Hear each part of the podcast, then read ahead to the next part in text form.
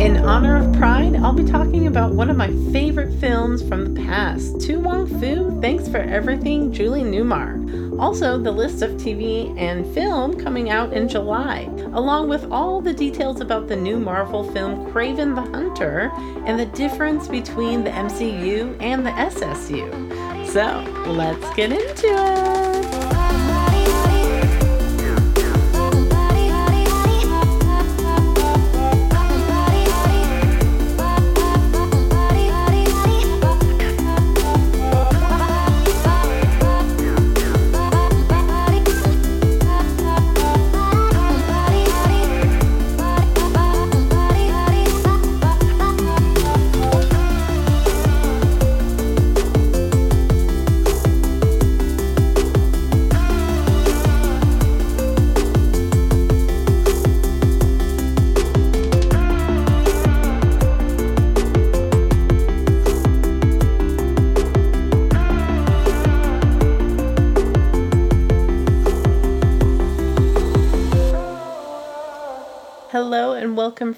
I'm your host, Amanda Rose, and thank you for joining me on another episode of Film Folly, where we take a deeper dive into movies by talking about memorable scenes and themes within a film. I like to explore the emotional journey we take when watching movies and have meaningful conversations. Also, there's a lot of entertainment news about your favorite shows and films to keep you informed about what's going on in Hollywood. And just to let you know, if you want to participate in the show, send me a voice memo or email to filmfollypodcast at gmail.com and I'll feature you in an episode. You can also leave your thoughts on whatever movie I'm covering on Facebook and Instagram at Film Folly Podcast or on Twitter at Film Folly Pod.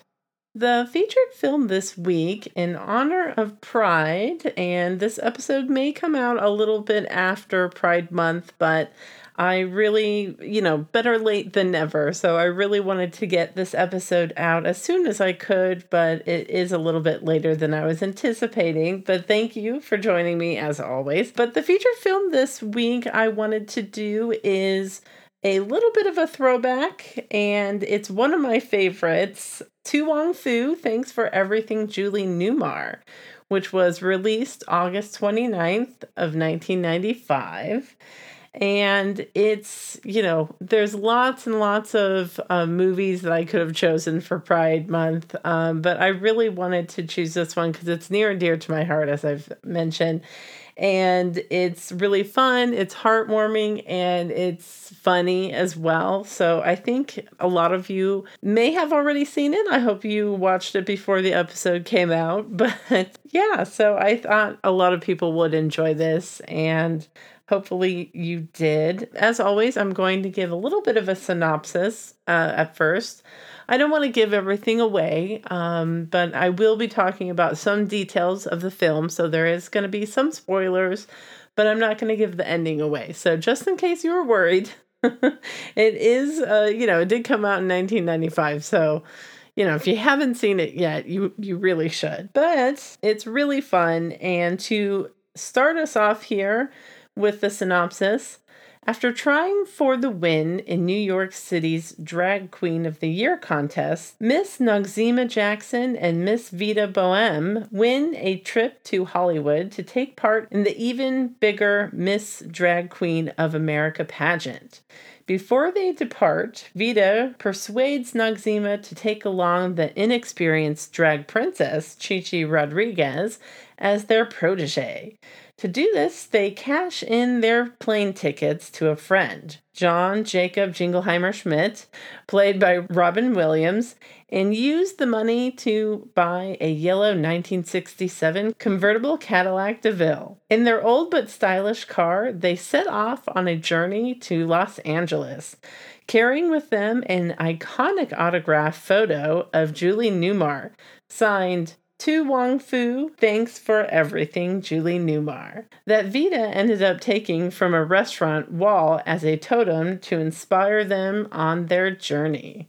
The three of them set off on an amusing, heartwarming trip across America, overcoming many difficulties along the way. With style and grace, their journey leads them on a path of self discovery while also discovering the power of true friendship. I absolutely love this movie so much. As I mentioned before, it's near and dear to my heart. It came out the summer right before I was about to go into fifth grade, I believe, roughly. I don't remember seeing it in the theaters, but we definitely rented it when it eventually came out on video. I remember it being so much fun to watch, and you really just fell in love with all three of the main characters.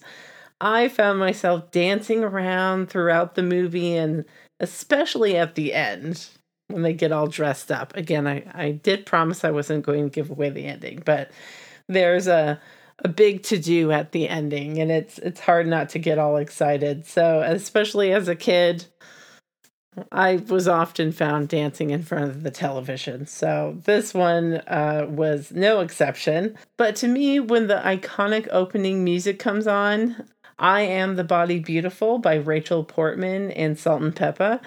It just puts you right in the mood for this movie and really sets the tone, in my opinion.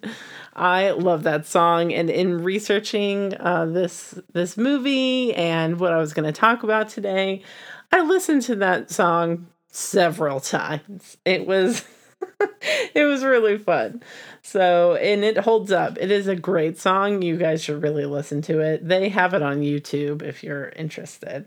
In an article from Advocate.com by Mitch Cohn, an executive who was part of getting the film made recalls details of getting the film off the ground while at Amblin Productions, saying he sent the script to Steven Spielberg and loved it. Steven loved it.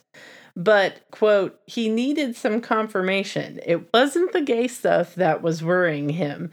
He just wanted to be sure the script was as funny to other people as he found it.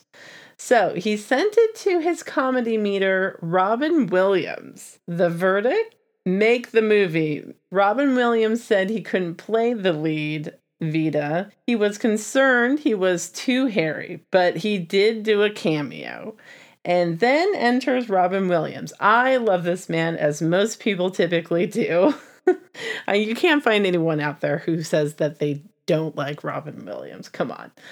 But Robin Williams plays Vida and Noxeema's friend, who goes by the name of John Jingleheimer Schmidt, who I mentioned earlier in the synopsis. Uh, he gets them cash for their plane tickets in exchange for a good deal on a used car to travel to LA for the pageant. This scene with Robin Williams is on YouTube, and in doing research for this episode, I've watched it several times. I've rewatched that scene several times. It's so great. Oh, I just love it. It's so great to see Robin Williams too. It's. Kind of makes me a little sad as well. His performance is brief but impactful and so funny. Later, the following year in 1996, the film The Birdcage would be released, and I've always wondered if Robin was inspired by To Wong Foo in some way, maybe. Another one of my favorite films, The Birdcage. It's a great companion film to To Wong Foo, just in case you need another recommendation or a great double feature, especially for Pride Month. Mitch Cohn continues describing what it was like to get the film off the ground. Quote, finding a director was hard. Every male director passed, every one of them. The fantastic television miniseries Oranges Are Not the Only Fruit had just premiered in the US, and we quickly signed its female director, Beeban Kidron. Finding actors was apparently easy. Wesley Snipes said yes immediately. John Leguizamo, for whom the role of Chichi Rodriguez was written, quickly jumped aboard also. Many actors were interested in the Vida role, and they all consented to screen tests. While good, none of them quite clicked. Patrick Swayze's agent had been insistent that we see him, Mitch Cohn says. So Beeban, the director, flew to New York to meet him. Swayze had his own makeup people transform him into a woman, and he insisted that he and Beeban take a walk around the city to prove he could pass as a woman. With his beauty and dancer's grace, he did just that. He had the job. End quote. In interviews with the three main characters, they describe how they prepared for their now iconic roles. Swayze was quoted saying, the challenge, I think it was, could I really pull this lady off? Because Miss Vida, she in many ways propels the emotional through line, and she had to be filled with love and compassion and a nurturing spirit. I found in rehearsal every time I started playing her like Miss Thang and going out there and being all outrageous, I realized I'd blow this character if I did that. She had to be real. If you're going to put this big drag queen in scenes with a serious actress like Stockard Channing or Blythe Danner or whoever, she had to be real, he added. You had to get sucked into her emotional life and really care about her. So, what started out to be a fun, larky, you know, where I was going to just have a kick and be outrageous, it turned out to be the most emotional experience I've ever had, says Swayze. Wesley Snipes discussed how he drew upon Maya Angelou, Bette Midler, his grandmother, and groundbreaking black actor Roscoe Lee Browne to fill Noxeema's heels. Quote, My grandmother is the humor and Bette Midler is the walk. You know, her whole type of jiggle type of walk, Snipe said. And Maya and Roscoe, they had a command and control over the English language and words. They make words sound like it's a food dish, you know. So I thought that it was a good thing for Noxeema, who was very arts educated and cultural, to be able to use words in a very romantic type of fashion. John Leguizamo revealed to Gumbel that it took, quote, hours and hours in front of the mirror, walking back and forth to master the physicality of the characters, with some help from the drag queen coaches, who he called, quote, guardian angels, except they were more like dominatrixes. Leguizamo goes on to say that the drag queens on set taught him how to walk the walk and talk the talk by getting his hips right and sashay and swish around with attitude. He said, quote, I knew it was going to rock. I mean, if you put Wesley, me, and Patrick together, you got the four corners of the universe black, white, Latin, going crazy. It's got to work. It's got to rock. End quote. Drag Queen Alaska said that what the film does best is, quote, the camaraderie between the girls, the way they look out for each other and protect one another. The movie also illustrates the transformative power of drag. It helps people become empowered no matter where they come from or what kind of life they lead. End quote. For me, this really is such a lovely and fun movie.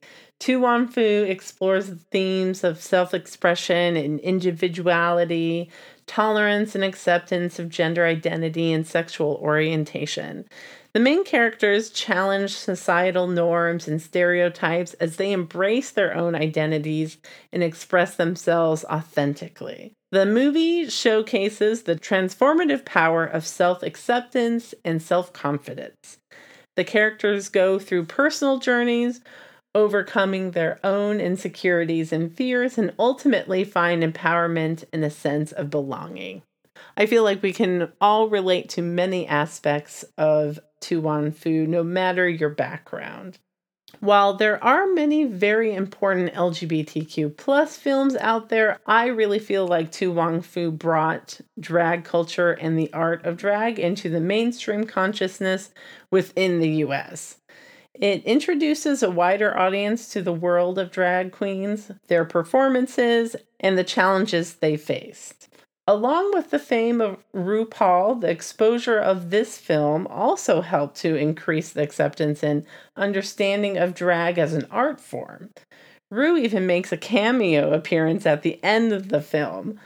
To Wong Foo really shows the audience that drag queens are strong, confident, and caring individuals.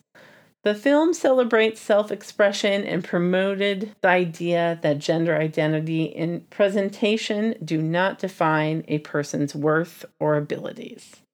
So, I hope you were able to enjoy the film, or th- at the very least, enjoy my conversation around the film with themes and uh, just talking about some of the great memorable moments and things like that. I had a really great time going down memory lane or researching this movie and getting all the details of behind the, the scenes and some of the the comments from uh, the main actors, uh, the wonderful three main actors, and it was really great finding all these details about the film and how it got made and and the work that went into getting it started because there really wasn't much out there that had to do with drag queens, uh, especially during this time when it came out in 1995. So it was really kind of at the forefront, along with a, a couple others, obviously, but uh, it was one of the mainstream films, I would say. That uh, really got a lot of viewership and um, it was definitely a hit. One last thought I had on the film, as I mentioned, I was quite young when I saw the movie.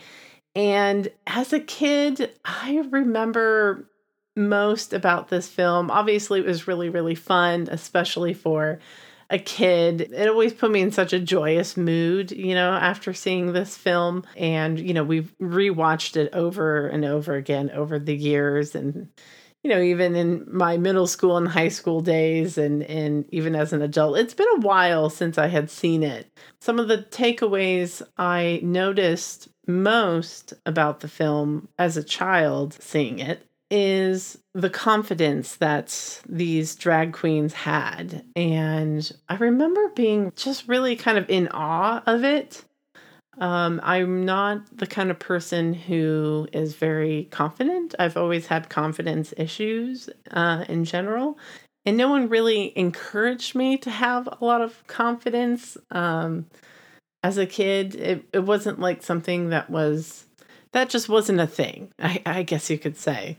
Being proud of yourself and being proud of what you could do, there was really no kind of praise um, in in showing confidence. It was mostly because I didn't have much confidence. So I don't know that I don't know if that really makes sense, but um, even as an adult, I have a really hard time um, with public speaking. So that's why this is really interesting that I decided to do this. Um, but in honor of the spirit of the film, it's kind of ironic that in recording this episode in particular, I kind of discovered something of myself. And I feel like I've been really hard on myself with this podcast episode and the podcast in general. But with this episode in particular, I lately I've been having confidence issues and I probably could have gotten this episode out probably 5 days ago. and uh, that was really disappointing me and i was i couldn't figure out why i was having such a hard time getting up the confidence to to record this episode.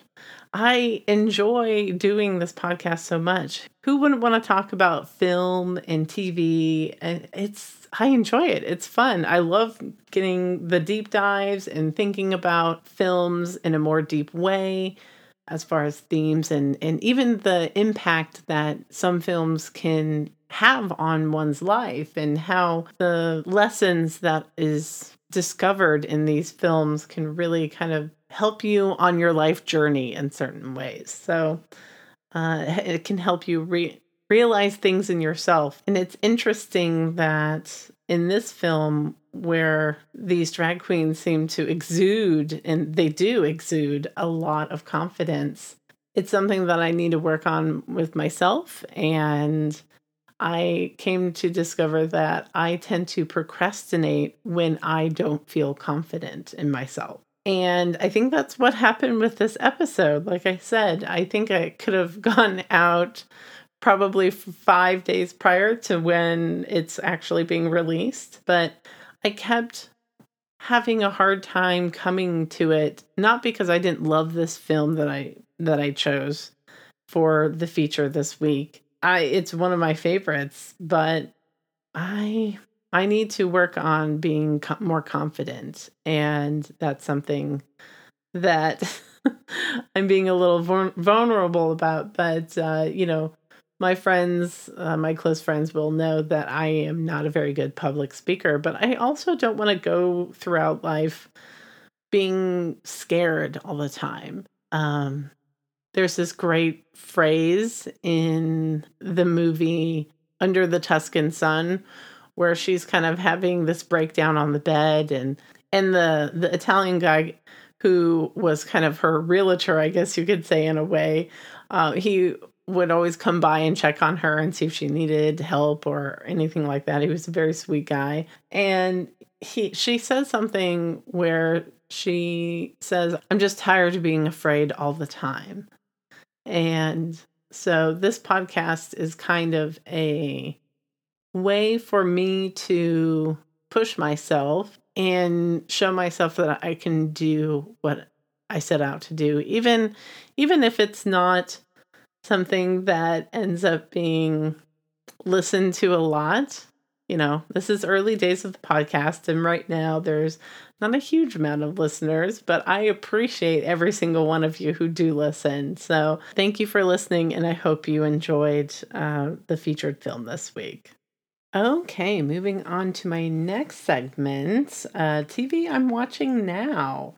And I don't think you guys will be too shocked when I say that I was watching The Witcher Volume 1 uh, this past Friday. It came out on June 29th. And it was really excellent. I was totally engrossed in it.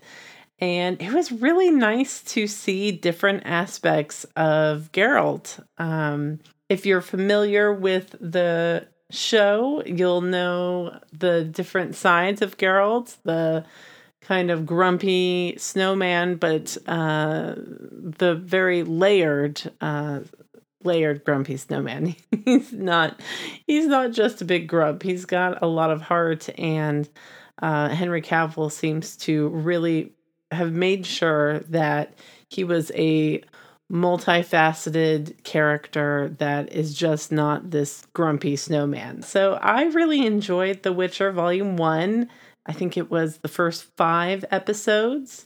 And I highly recommend it, especially if you're into fantasy, if you're a fan of the Witcher um, books and the video game. Yeah, so there's been also a lot of controversy, and I've talked about this in previous episodes of the podcast that Season three is the last season that Henry Cavill will be playing Geralt of Rivia, and it's really, really sad. I can't, I can't sugarcoat the fact that I'm really, really sad that he's not going to be playing Geralt of Rivia in any future um, seasons. And there's been this big boycott, you know, people online talking about how they're not going to watch any further seasons after season three because Henry Cavill won't be in it.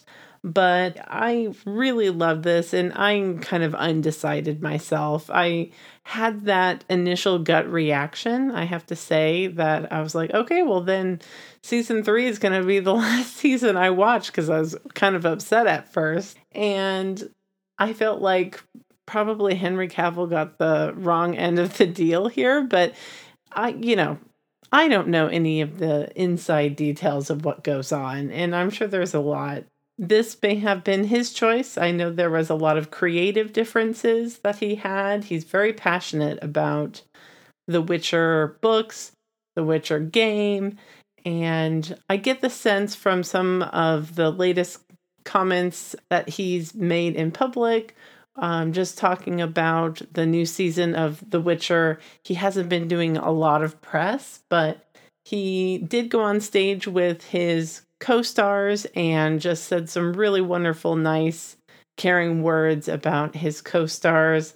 He made a comment which makes me think that um, he may not be the only one who has some creative differences, but Uh, he made a comment uh, saying something to the effect of how his co stars do a really wonderful job of creating depth and layer with their characters when they might be in jeopardy of becoming really one layer or dumbed down. So he didn't say those words exactly, but that's the essence of what he was saying there. And uh, again, I still have torn feelings about his replacement.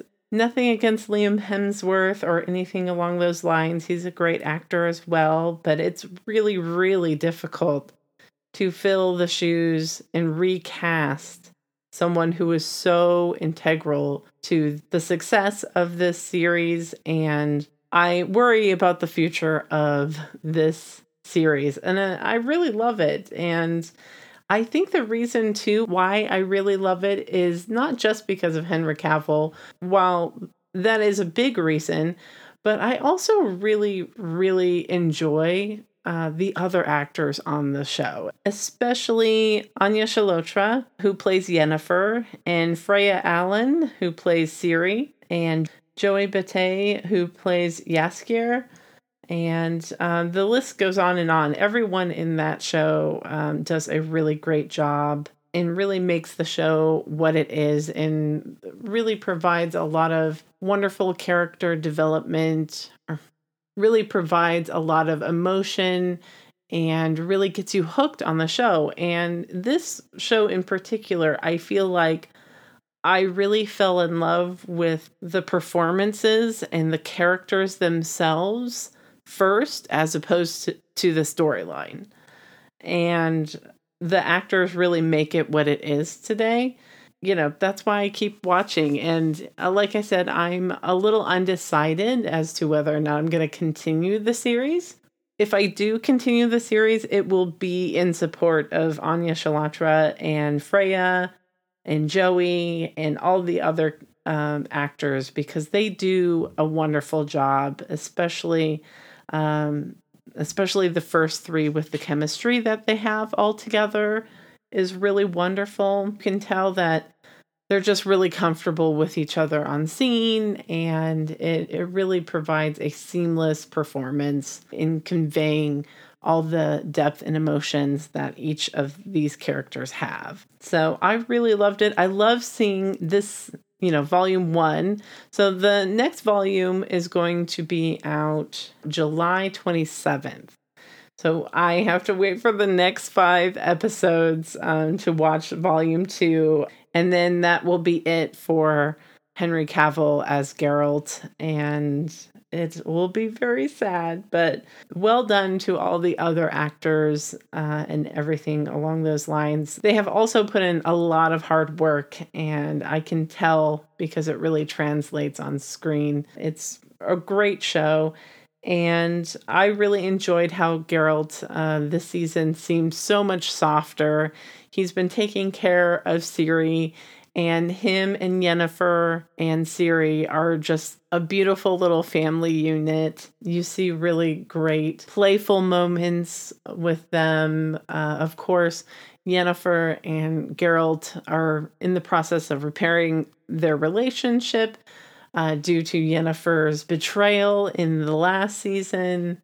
She's really doing everything she can to show that she will do anything to protect Ciri, and it's really sweet to see them, and especially Geralt, be you know like a father figure, and he's a lot softer than he used to be, uh, while still being stern in areas that you know, in in his occasional grumpy face uh, and whatnot, but he you can tell he really sees the value in his friendships um, especially with Joey. He cares about them and he's not as afraid to show his affection in in caring for Joey and Yennefer, um, even though he still ha- has a lot of anger towards Yennefer, he still very much cares about her, and that really shows through. And of course, with Ciri as well, who is pretty much like his child. So Um, she Ciri still has a lot of growing up to do, and you can see that in her character development in this season. She's impatient and a little uh, stubborn, and uh, it's really interesting. Uh, I, I I really did love the the series, and I'll probably I'll probably rewatch the whole thing, the five episodes before the the new volume 2 comes out July 27th. So, check that out if you are into fantasy, if you haven't already seen it. I'd love to hear your thoughts about it. Lots of people have lots of thoughts, and especially about the writers of the show and the creator of the show, and, you know, staying close to source material, deviating from source material, comments from the past about the writers not liking the source material and and that's gotten a lot of, you know, original fans of both the games and the books really upset. So there's a lot of kind of background drama about this show, but I don't really watch it for that. I watch it for the characters, honestly. Um, Yennefer, in particular, aside from Geralt, my two, well, it's hard to pick favorites because I do really love um, Jaskier as well, but um, my two probably top favorites is obviously Geralt, um, but the other one is Yennefer. And especially in season one, her her character arc was just so amazing to me. And how can you not kind of relate to those feelings of not having the the self-worth that you should in yourself and uh, no matter what you look like you know she was at the beginning of season one she was disfigured and and everything along those lines and she didn't have a lot of self-worth and people treated her horribly um, because of her disfigurement. They treated her kind of like trash, unfortunately. And it's really sad to see. And to me, it was so inspiring to see her come into her confidence. There's that word again, confidence. uh, it seems to be popping up a lot in this episode. Uh, she really gains that confidence in herself first, despite how people treat her and despite being beaten down, she really brings herself back up and she's determined to learn her magic. And she becomes one of the most powerful mages that there is. And I, my heart was really rooting for her, even though she has some tendencies to uh, make some wrong decisions. And sometimes she makes decisions out of anger or selfishness.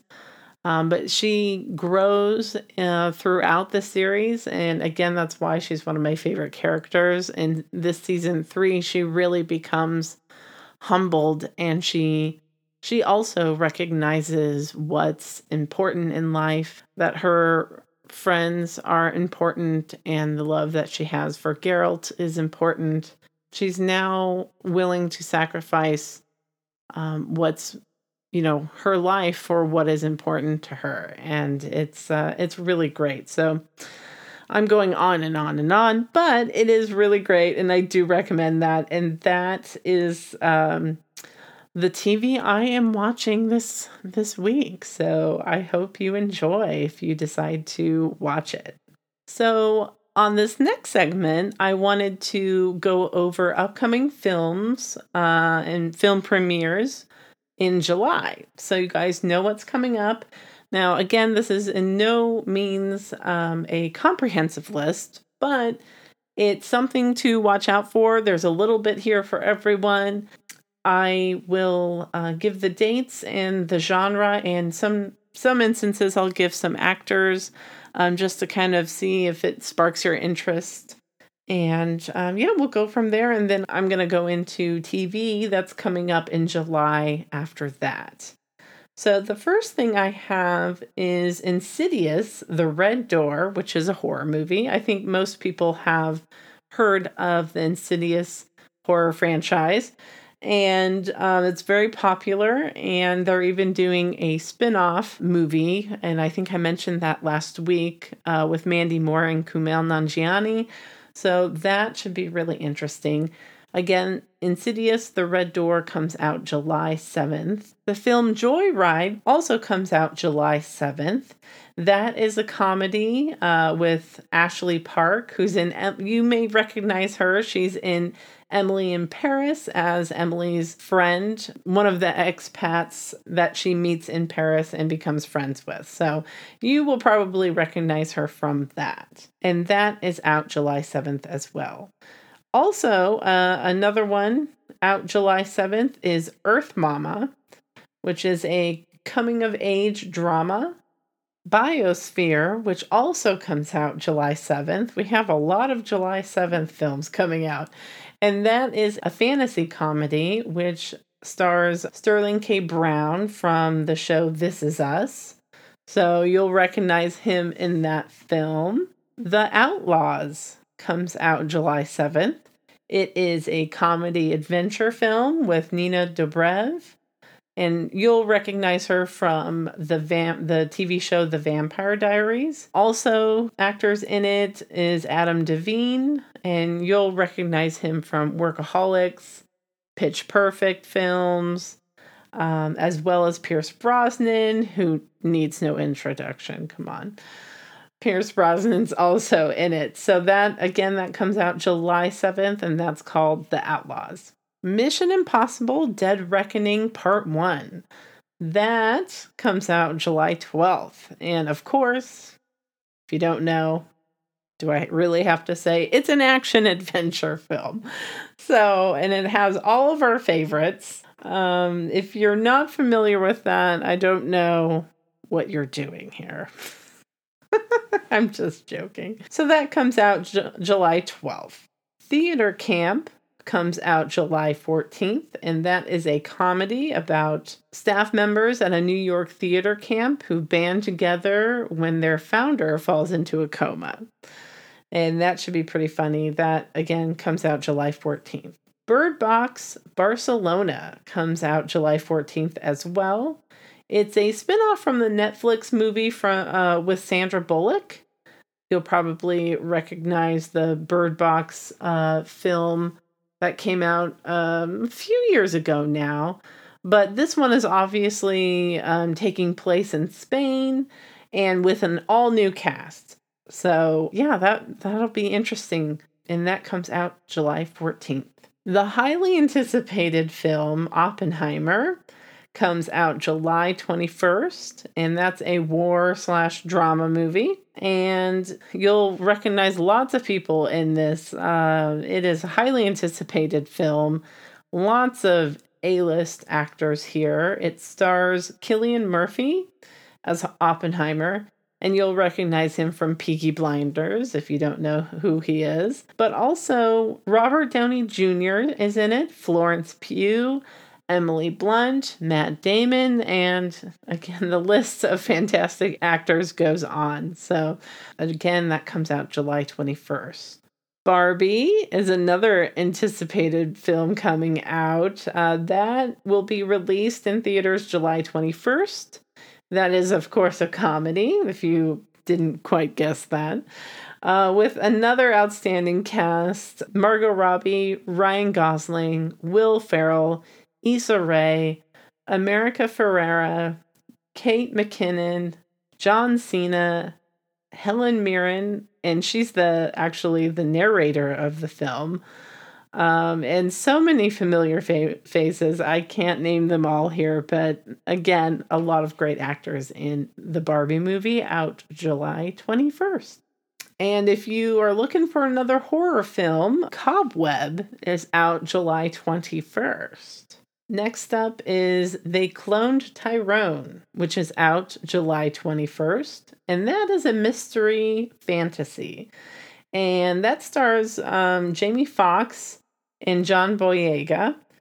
And I'm sure many of you have heard that uh, Jamie Foxx unfortunately had a medical emergency on one of the film sets that he was recently filming on, and it was pretty serious. So I definitely wish uh, Jamie Foxx a safe and swift recovery. But his film, They Clone Tyrone, is out July 21st. Haunted Mansion is out July 28th a Disney live action fantasy comedy. It's uh I think most people are pretty familiar with Haunted Mansion. There's lots of familiar faces again with this film.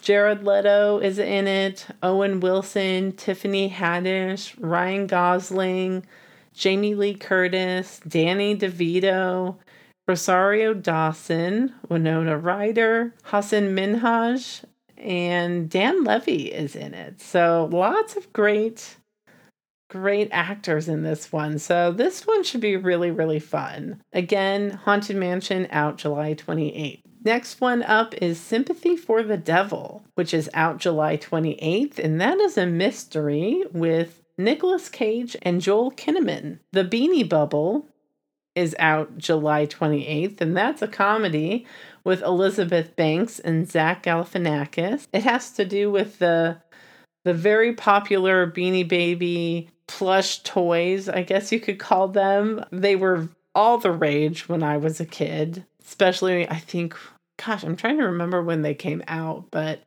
I believe they started coming out when I was in elementary school, probably 4th or 5th grade, and then went into middle school. But uh, yeah, people went nuts over Beanie Babies. So this is a comedy film. I don't know if it's based on true events, honestly, but uh, it has Elizabeth Banks in it and Zach Galifianakis. So I'm pretty sure it's going to be hilarious. And that's out July 28th. Now, for upcoming TV that's going to be coming out in July, the first one I have here on the list is The Lincoln Lawyer, season two, out on Netflix, July 6th. And I really liked the first season, I enjoyed it a lot. And I might actually have to do a little rewatch of the the first season because I uh, I don't quite remember. It's been a while, so I I don't quite remember what happened in season one sometimes I have to do that because the year or sometimes more since the next season will come out, and I have to rewatch the the previous season. But um, I remember really, really enjoying the Lincoln Lawyer season one. So season two is out July sixth, and I will definitely be watching.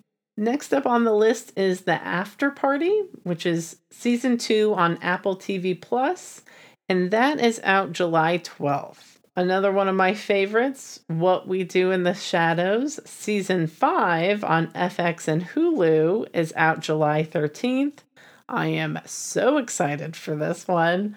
Uh, again, I might have to rewatch uh, the last season, mostly because I just want to watch it again, not necessarily because I can't remember what happened, but it's just so fun and I just, I love it so much.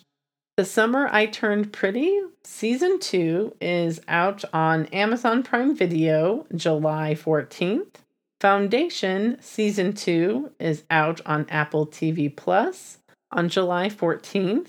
Justified City Primeval series debut, which is a continuation of the Justified series, but this one is called Justified City Primeval uh, is out on FX and Hulu on July 18th. And I know Justified was a very, very popular TV series. Well, they are continuing it, they're bringing it back, is out July 18th on uh, FX and Hulu. And next up on the list is Minx, which is out on Starz, and that is out on July 21st. Special Ops Lioness series debut on Paramount Plus July 23rd. And that one I'm really looking forward to. I don't currently have Paramount Plus, but I might have to do a a month subscription in order to to watch this show uh, because it has Zoe Saldana in it, and I love her so much. Uh, I'm going to have to sign up for for this show at least for um, one month so I can watch the entire series. and next up is Son of a Critch, which is uh, a series debut is on the CW, and that's July 24th. I believe that's a comedy. Children Ruin Everything, season two, also on the CW, and that is July 24th. Again, I think that is a comedy. And The Witcher, as I talked about previously, The Witcher Volume 2, Season 3, is out on Netflix July 27th. Twisted Metal, season debut on Peacock, is out on July 27th. Heels, season 2, is out on Starz July 28th. This Fool, season 2, is out on Hulu July 28th. Dark Winds season 2 out on AMC Plus July 30th. The Bump season 2 out on the CW July 31st.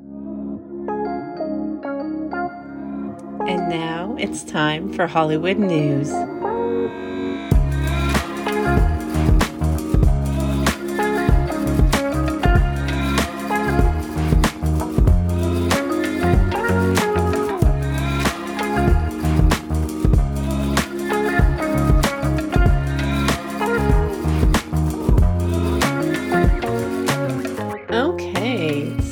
For this week, our Hollywood news, this article comes from Nerdist and it's entitled Everything We Know About Kraven the Hunter Movie. Sony Pictures' Spider Man universe is ever expanding, and coming up on us very soon is Kraven the Hunter. Sony's Kraven the Hunter film has been in the works for some time now, but it has finally turned a corner.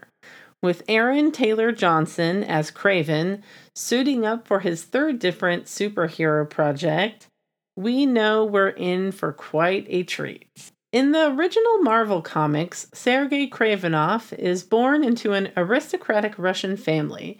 He becomes a world famous international big game hunter who tries to catch the ultimate and elusive prize Spider Man. The villain first shows up in the Amazing Spider Man number 15 comic in 1964.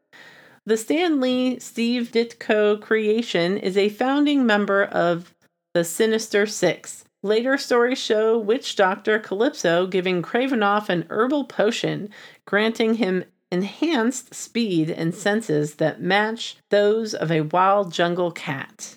In Kraven the Hunter, it seems like we'll get an original story for the Spider Man villain. Take a look at the trailer. I watched it recently and I saw that it was all over Instagram. So I'm pretty sure if you follow any of the Marvel stuff on Instagram, you probably have seen the trailer pop up.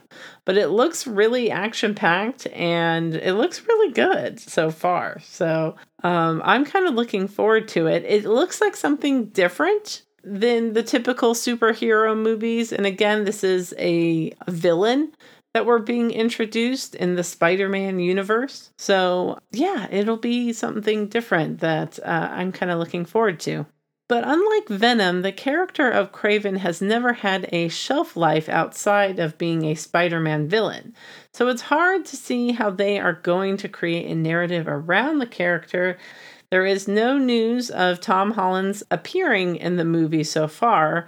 One angle they could go with is Kraven coming to the big city, looking to hunt down Spider Man as the ultimate prize. But seeing as this is all Kraven's point of view, we'd never see Spider Man without his mask on. This means anyone could play him. So far, we don't see indication of that, but we do see another Spider Man villain in the trailer. Rhino, played by Alessandro Nivola, will join the Sony Marvel Universe. Additionally, the trailer offers up a lot of primal violence and blood, This includes Kraven biting off someone's nose and spitting it directly at the camera.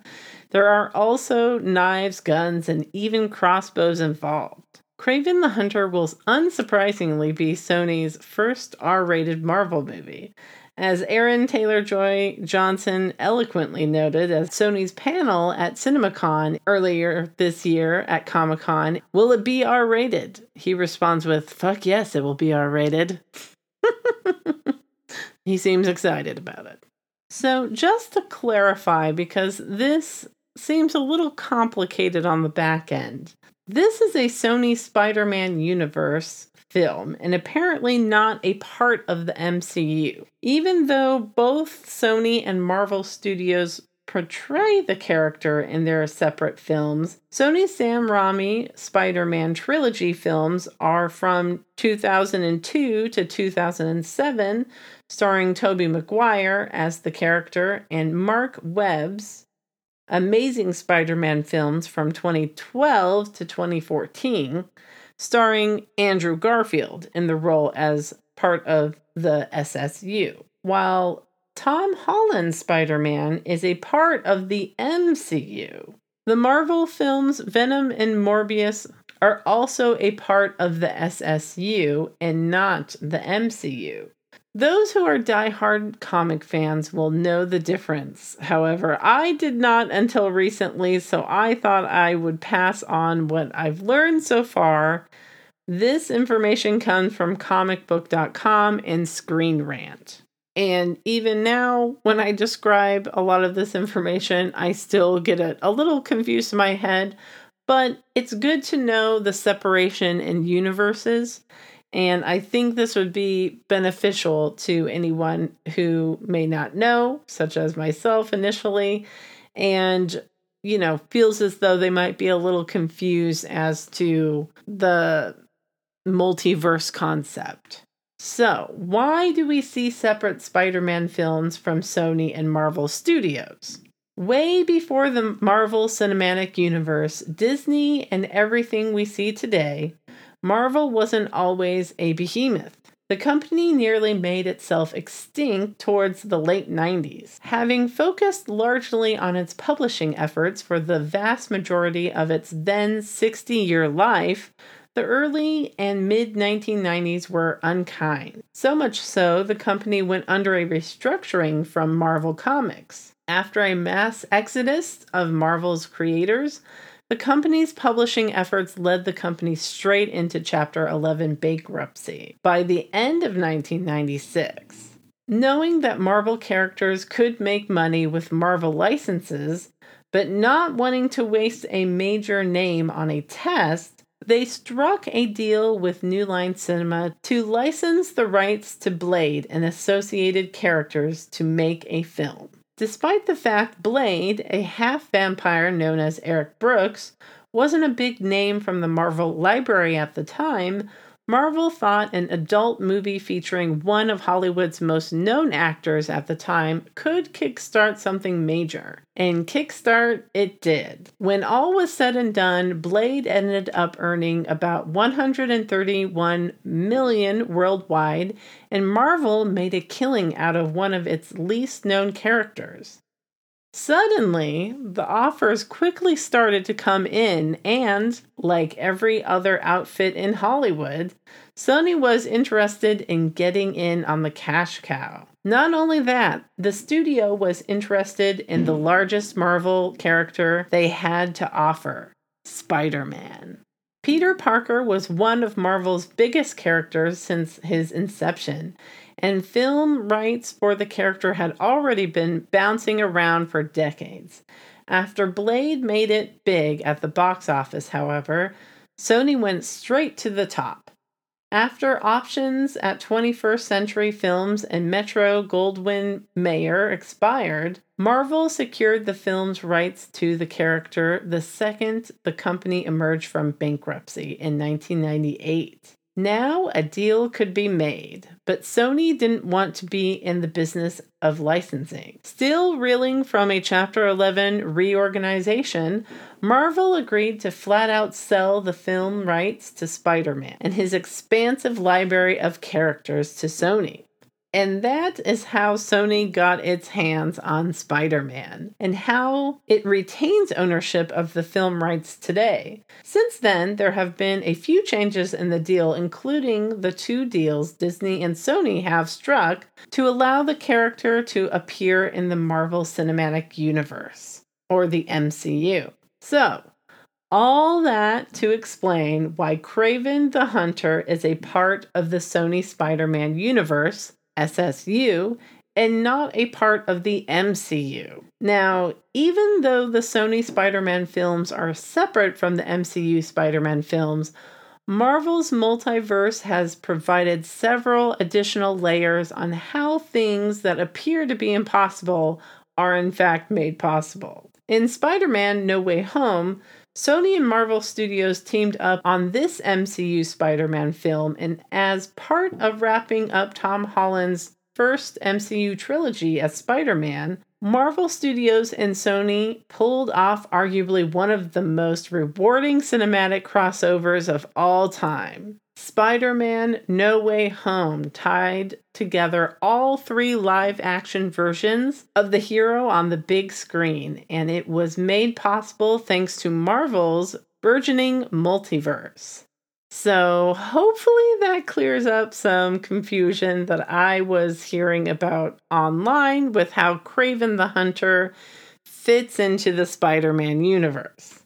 I know I was confused, so I hope this is helpful for you guys. One other thing to note about Kraven the Hunter you will probably recognize the Kraven actor Aaron Taylor Johnson from the previous MCU films as Pietro Maximoff as Quicksilver, the Romani speedster and twin brother of the sorceress Scarlet Witch, who died in Avengers Age of Ultron giving his life to protect Hawkeye, who was in the middle of saving a child. Some fans are not super happy the creators of the Kraven the Hunter films have recycled the Marvel actor for now a new Marvel character. However, I will point out here that our beloved Chris Evans originally played Johnny Storm as the Human Torch in the early 2000s Fantastic Four film.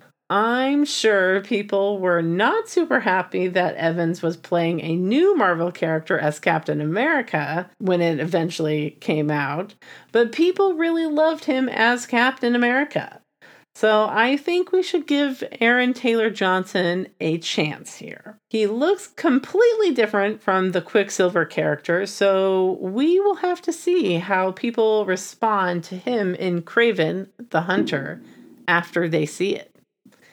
And that's going to do it for this episode, friends. I hope you enjoyed it. I'd like to sincerely thank you all very much for listening. If you'd be so kind as to rate, review, and subscribe to the podcast, that would really help me reach more people. I'm an independent podcaster, and your support really means a lot to me. If you'd leave a written review, I'll give you a shout out on the show. You can also follow the podcast on Instagram and Facebook, and Facebook at Film Folly Podcast or on Twitter at Film Folly Pod. If you prefer contacting me by email, feel free to do so at filmfollypodcast at gmail.com. For the feature film next week, to prepare yourselves, I was really in love with this film that I saw recently. It was on Amazon Prime Video. Uh, it was originally released in 2022. It's called Vengeance, and it's from director B.J. Novak.